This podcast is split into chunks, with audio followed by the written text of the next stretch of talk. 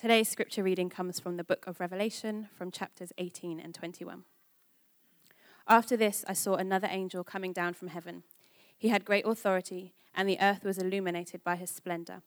With a mighty voice, he shouted, Fallen, fallen is Babylon the Great.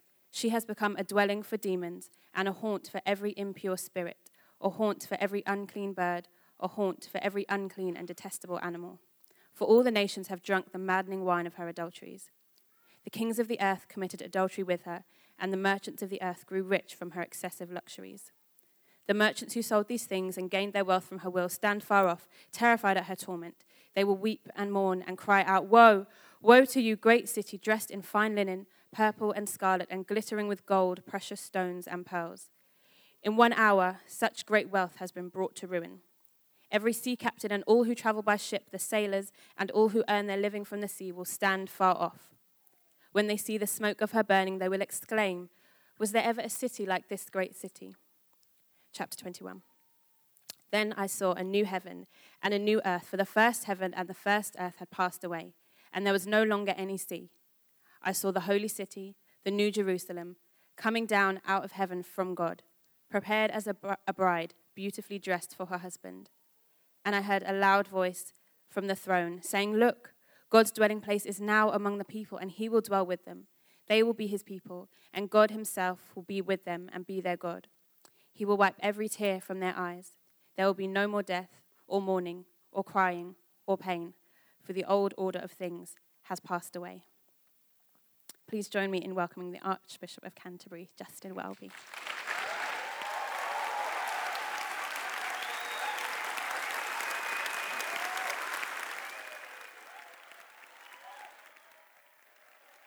Think, I think I might quit while I'm ahead. Let's pray. Lord Jesus, your word is trustworthy. The Bible is the true witness to you, to your will, to the way we live, to what we believe, to where we're going, to where we've come from, to who we are, to what we are, to what we should be, and to how we can be that there is nothing that we need in terms of truth that we don't find in your scriptures. So, by your Spirit, enable us to open them rightly and wisely. Amen. Amen. Well, I'm amazed uh, to have the privilege of being here again. Normally, I'm never asked back. but, you know, there you go. It shows your patience. And particular thanks to David and Philippa. It's such a treat to, to be back with, with Christchurch and to see the changes and to hear of the new plants and the growth. And it's just amazing what God is doing across our land. Uh, every time I get interviewed on the media, they start off with this great thing about the decline of the church. Well, we've got a long way to go, but things are changing. The Lord is on the move in a way that we have not seen uh, in oh, probably since the 19th century. And there is a massive change in the hearts of people, and particularly in the hearts of the millennials, of the younger generation, who are finding that what they've inherited from our generation, my generation, the baby boomers, your generation, I'm afraid. Uh, I'm not going to stand here by myself and be the only one taking responsibility for that. Share the blame. That what we've inherited is not good enough. That an, uh, uh, a society that tolerates injustice and unfairness, even for those outside the church, they say there's something wrong and it's got to change. All around the world, we're seeing that.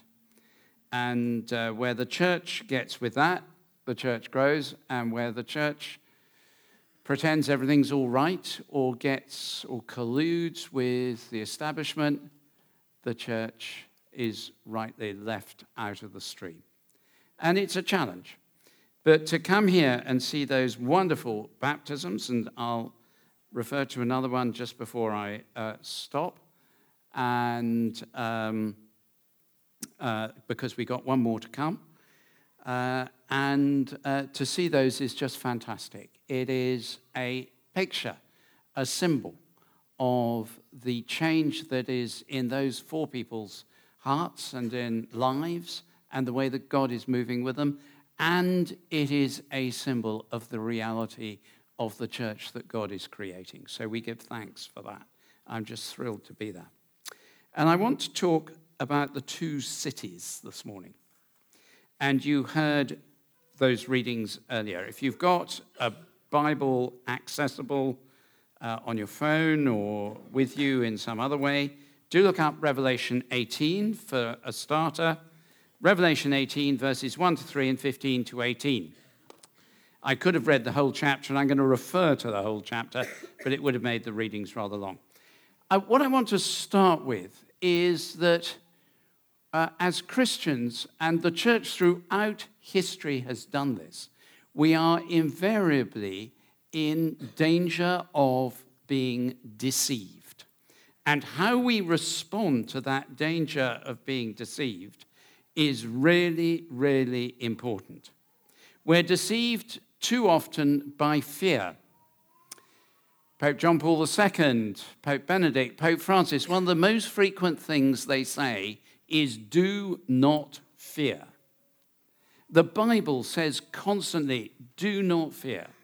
We are deceived by fear, and when we are frightened, we do the wrong thing. We're also deceived by appearance and power. I was um, nominated as Archbishop in 2013, uh, 2012, 2012, in November. November the 9th, 2012. Uh, it was announced that I was to be the next Archbishop of Canterbury. I was then Bishop of Durham. I was working up in Bishop Auckland in the northeast of England. And um, uh, my uh, PA said to me a couple of days later, she said, Oh, you've got a lot of new best friends, haven't you? Because of the letters coming in pointing out that, you know, from people saying, Well, of course, we've always been friends. And she'd say, Is this someone you know? I'd say, Not consciously. But suddenly people think, okay, you are in a position, uh, they think falsely you're in a position of power in this job, and therefore um, suddenly they're your best friends. We are deceived by power. If, uh, as a parish priest, as a vicar, if I uh, said many of the things I say now, I did say many of the things I say now, and nobody paid much attention. When I'm Archbishop, it's all over the place we are tricked by appearance and power. And when we see people who appear successful, we think somehow God's got to be on their side. It's incredibly dangerous form of deception because the flip side is when we see people who are not famous and well known and appear to be successful, we think that God is somehow not on their side. One of my greatest heroes, a man called James Hudson Taylor, uh, went to China in the 1840s as a missionary lived, uh, set up China Inland Mission, um, lived in, never asked for money in his life. He had a thousand missionaries working across China and never once asked for money. And God provided that money. He lived, his whole mission lived on that basis. And they're absolutely extraordinary story. He was there, he died shortly after the Boxer rebellions, uh, about 50 or 60 years later. And uh, when he died, I think the figure was around about 10,000 Chinese had come to Christ.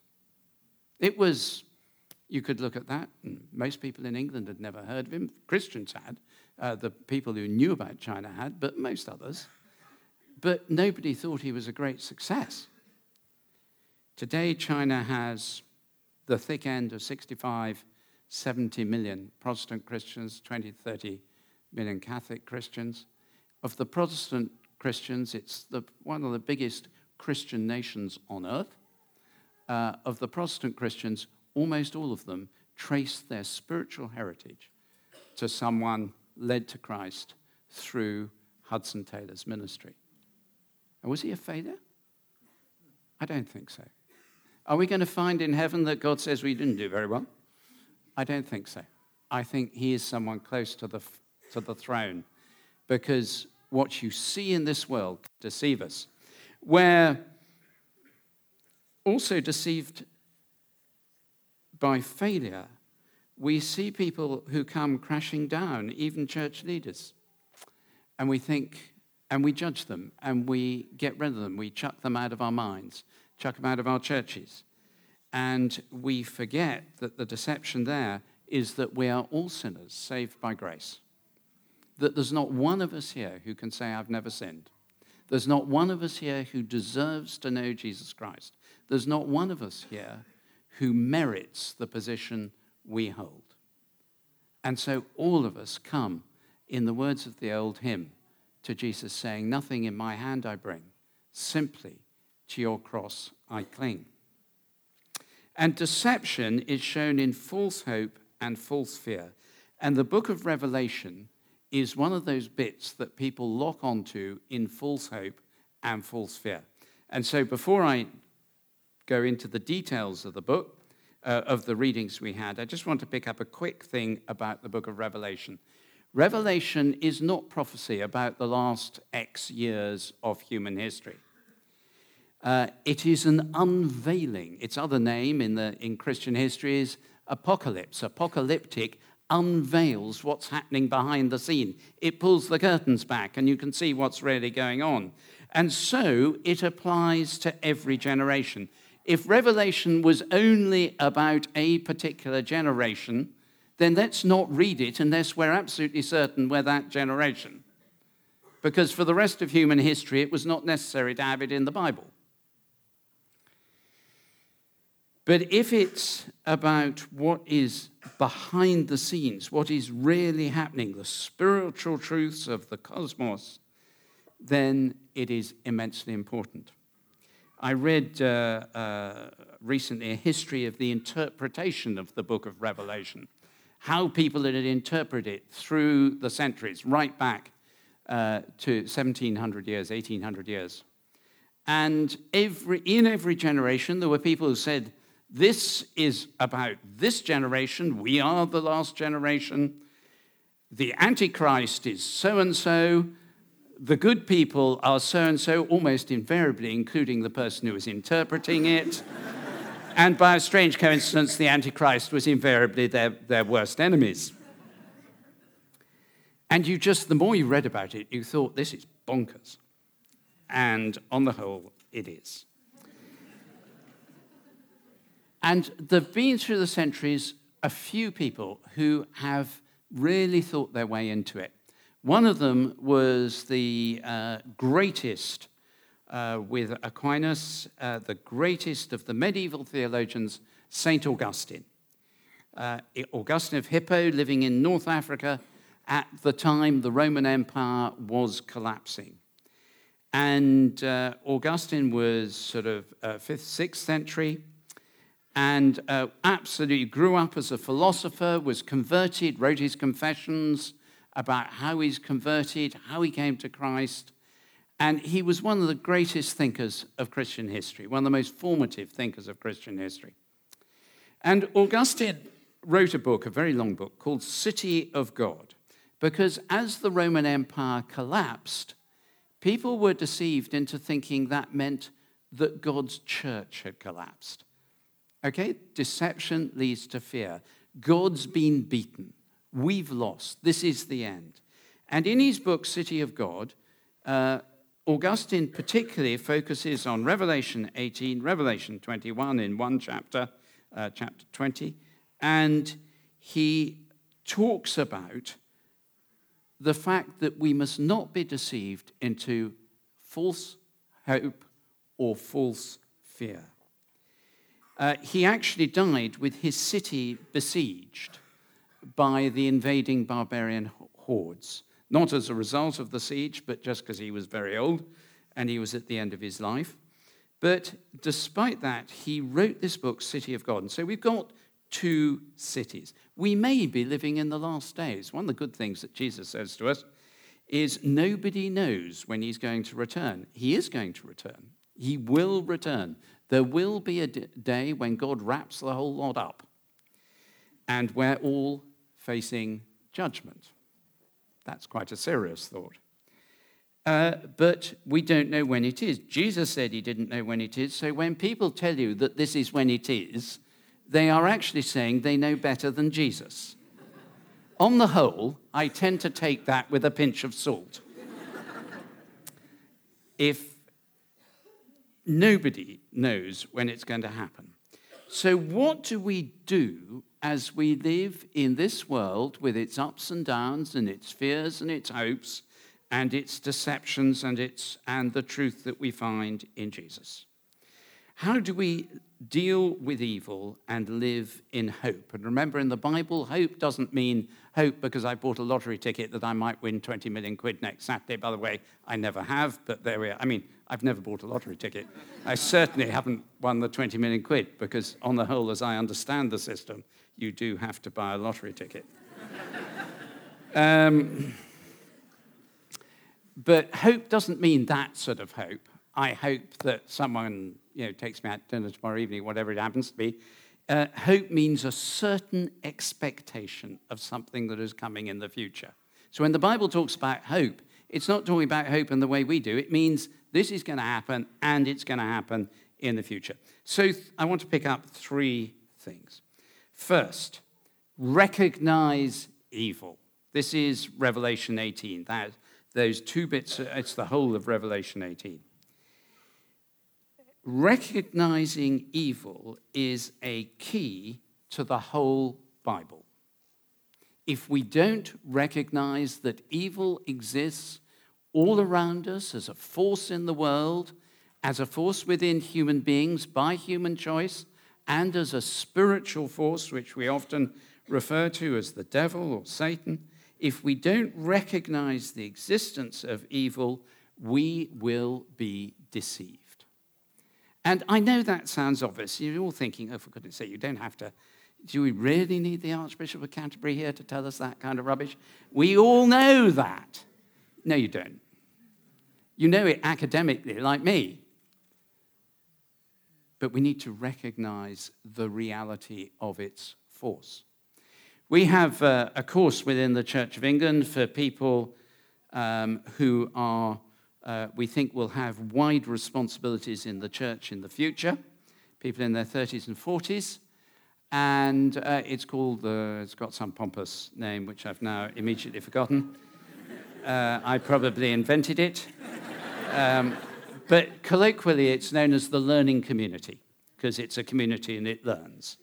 So it's quite good to call it that. Um, and uh, one of the things they, they, there's about 40 or 50 of them in each year, chosen from across the country, each by their own bishops, a couple from each diocese, or each of our 41 dioceses. And they um, come together for about 12 to 15 days a year. And they have fantastic teaching, they have times of reflection and prayer. They come from all different shades of opinion and bits of the church, and they discover that they all belong to Jesus and they love one another. It's actually quite exciting, that bit, because normally they've only been in their little bubble of bit of the church, and they're very excited when they find the other bubbles are actually Christians as well. and um, I do, just to put this in context, because it doesn't sound like a lot, I do three days with each cohort, with each year, as they go through their three year course. I do three days with them during those three, de- three years. Put it in context, once you've put into my diary everything I've got to do by law, I'm left with 80, or, and holidays to be fair, I'm left with 81 days a year. Out of those 81 days, last year we, we had 4,300 invitations to do things for those 81 days, and obviously we turned down about 4,200 of them, uh, or a bit more. And um, so three days is really a lot of time. And the thing I do with three, those three days is we take them to some of the worst places we can possibly imagine in terms of the presence of human evil. So, for instance, the first cohort we took to Birkenau, Auschwitz. Uh, we'll go to Srebrenica next year. Uh, and we take them there so that, and they spend three days contemplating the reality of evil and reflecting on the power of God and the fact that the cross, a naked human being hanging on a cross, unnoticed by almost everyone, 2,000 years ago, outside Jerusalem, is the definitive answer in the entire cosmos to what they see in front of them when they go to these places of evil. Isn't that extraordinary? That's God. And so when we went to Auschwitz, it was in January. It was minus 16. The snow was about 18 inches deep. It was, for, by their standards, a warm winter. And we, on the third day, we did what they call Stations of the Cross. Second day, Stations of the Cross which means in the afternoon, when it was a bit warmer, up to about minus 14, we went through 14 points around Birkenau, the extermination camp. And in each of them, we meditated on one part of Jesus' final journey to his death, from his trial to being put in the tomb. And we'd stand in the snow for, at each point. There'd be a short reflection by Roman Catholic priest who was leading the reflections. And we'd stand in the snow in silence for five, ten minutes, thinking about what he'd said, praying. And we got to one place. And there was a little dip in the snow. And he said, Those are the ash pits. In those pits are the ashes of a million people. I, am not going to speak further. I want you only to listen to the cries from the earth. And we did. And the people who were on that said, when they came back, they said that was one of the most transforming moments of their lives because they had to put that together with Jesus on a cross and realized Jesus on a cross and the empty tomb were more powerful than that. So, confront evil. Revelation 18 is the judgment on evil. It's obvious in places like Auschwitz and Birkenau, but actually, Revelation 18 talks about it in a place it calls Babylon, which could be anywhere at any time. Uh, it doesn't condemn the city of London or trade, but it condemns what happens in motivation. And if you look at it, that chapter works in a circle. The circle goes like this Verses 1 to 3, judgment is decreed. Verses 4 to 8, in response to God and hope, the people of God are to separate themselves from human evil. They're to turn away from what's wrong. Don't take part in evil deeds, they say. In verses 9 to 19, the people who are involved in the evil, but in response not to God, but to fear and selfishness, they separate themselves from Babylon as they see, the, as they see her falling. They try and save themselves, not by turning to God, but just by getting away they stand afar off in fear of her torment, weeping and mourning aloud. And in verse 20, the separated people of God rejoice at God's judgment on evil. And verses 21 to 4, remember, verses 1 to 3 began with judgment decreed. Verse 21 to 24 end with judgment decreed. It's a circle. The whole thing is written as a circle.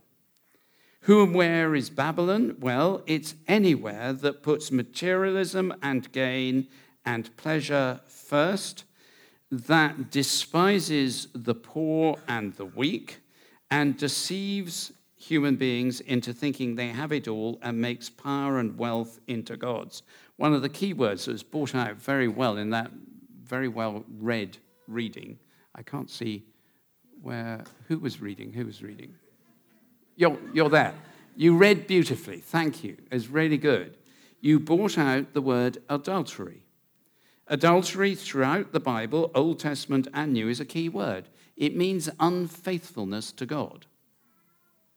And so, at the heart of deception is unfaithfulness to God. Babylon is anywhere where we are unfaithful to God. And all the things it talks about adultery, wealth, uh, trade, trading, uh, trading in human beings, it says in one part of it, um, all power, all these things are tempting and deceiving, and we fall for them. Evil is charming, organized, visionary, and powerful. Don't think evil looks evil. Evil looks rather nice. That's why it's so difficult. So, first thing, be aware of evil, be aware of the temptation. At the heart of the temptation is we instrumentalize people. We make wealth and power a God, see it in ourselves, and turn away from it. I'll come back to that.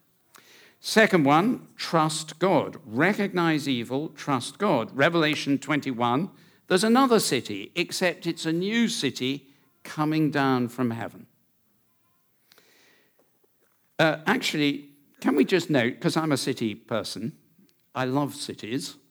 Uh, all this stuff about, you know, it's always better in the countryside and we always move out into the countryside. God likes cities.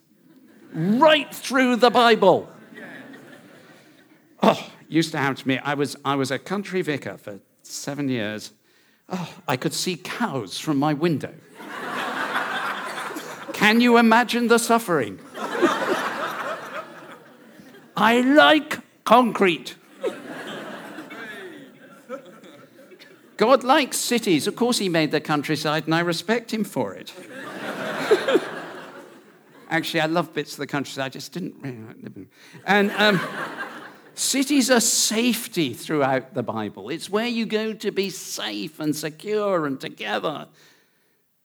God is present in the city. There is no evil in this new city. Healing is present. There are no tears. Everything is new. And by the way, there are no churches because God's there, so you don't need one. It's linked to the universal plan of God. It has walls and gates, it's not universal. It's linked to the universal plan of God, but that universal plan includes judgment, in which some people are in and some people are out. It's why the New Jerusalem has walls and gates. It's beautiful, it's not predatory like Babylon. It's built by God. We have no hand in its creation. We can't make it, but we have every responsibility to point to its reality. I have three priorities in my ministry. I can count up to three. After that, it gets difficult. One, two, three, lots.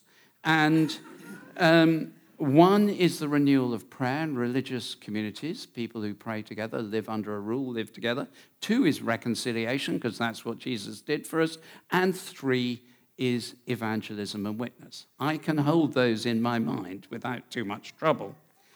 And uh, we, our responsibility as evangelists, as people who witness to Jesus, is to say, this is what's coming, this is who Jesus is, this is how he dealt with evil, to be able to explain why we're Christians in less than a minute without once using religious jargon. Every one of you should be able to do that. So that tomorrow, when they say, What did you do yesterday? You say, I go, went to church, heard a very boring sermon, but.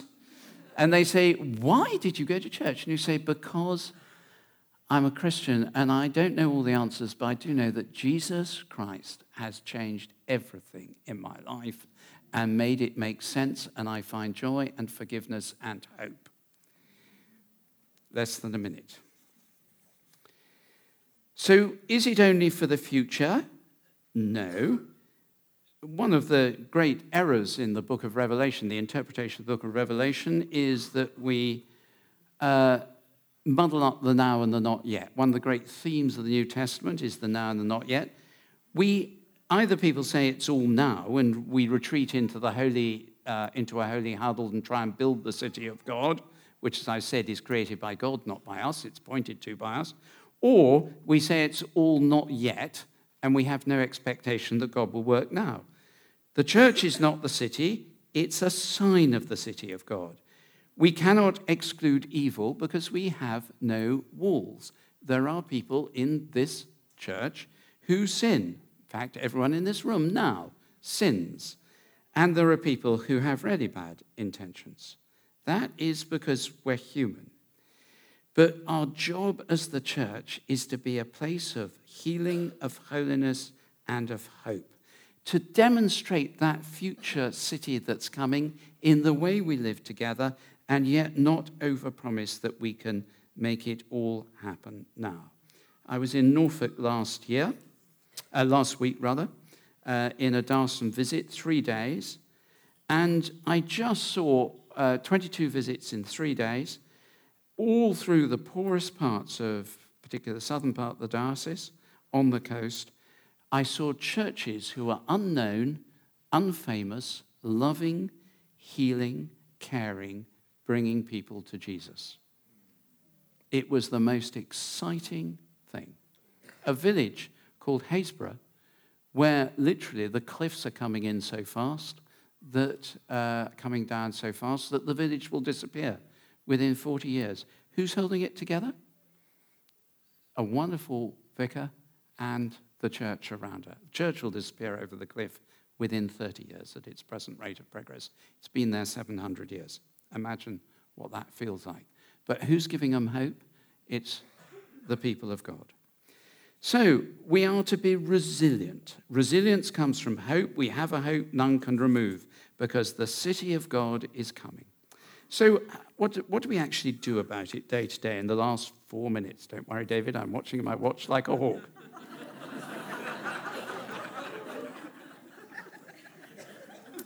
well, the historical era has been withdrawing. Early 1930s, as Hitler was rising in power in Germany, the church, the church doctrine in Germany was don't get involved. Pray lots, but don't get involved in the world around us. They could have stopped him. Um, we are not to withdraw. We're not to say we're going to separate from evil. You can't do it, it's everywhere. And that's why it's important we don't say Babylon is London or New York or Rome or whatever it happens to be, because that, Eh, that's ridiculous. Babylon is an attitude of mind, not a geographical place. Holiness is dynamic, not passive. It's not just not sinning, it's acting in the love and power and mercy of God. And that's what you're doing. And I praise God for it. I'm very challenged by this place now. I'll tell you over, uh, uh, David, over lunch, why I think we're going to abolish most institutional churches. Just for the record, because this may be on a tape or on a video, that was a joke. We are to be involved in the world around us, get stuck in, committed but not corrupted, transformed by the Spirit, not by the culture. And you can only do that if you're part of a praying community. When I was in the oil industry, I had very different attitudes to many things because the culture in which I lived gave me false approaches to the world. I learnt the difference not just in this job, but as a clergyman, in places like a flea pit town on, in the Niger Delta called Nembe, a place of suffering and poverty, uh, with an oil pumping station a quarter of a mile away, uh, with everything it needed in terms of clean water and electricity. I learnt it in Liverpool as Dean of Liverpool, working at the cathedral just on the edge of Toxteth. I learned it in Canterbury with the Isle of Thanet and the deprivation there. We are to be a church that always points to Jesus, but recognizes the spiritual warfare that exists. A worship that has love and hope at the center and looks for the coming of the city of God. A love that is healing and brings resilience in the face of success and failure, of triumph and disaster, not like that dreadful poem of Kipling's If, which is nonsense, we do not, we are not resilient by stoic grit, but by living hope. A mission that brings others face to face with the reality of the God who is faithful and leads them to turn from the deception of gods who fail. If we look at the City of London in 2008, all the idolatrous gods of wealth and power fell over when the banks ran into trouble. And only one God was left, and that was a human being on a cross outside Jerusalem. And it is our job as the church to say, He is faithful. Everything else will fail you, but He will never fail you. The city of London, this great city, this wonderful city, where I was born, where Caroline was born, is no worse than any other place and no better. It's full of people who are loved and who, by God, and whom we are all called to in love. Be part of it, pray for it. Do not collude with it when it is wrong or think it has all the answers to everything. We're going to turn to another baptism in a moment, a baptism that symbolizes new life, participation in life, but certainty of the hope to come. One more baptism now of David, who will be our symbol of a growing, hope filled, worshipping, and witnessing church that will endure with strength, that we will be filled with glory, and is bound in its journey to end in the presence of God. Amen.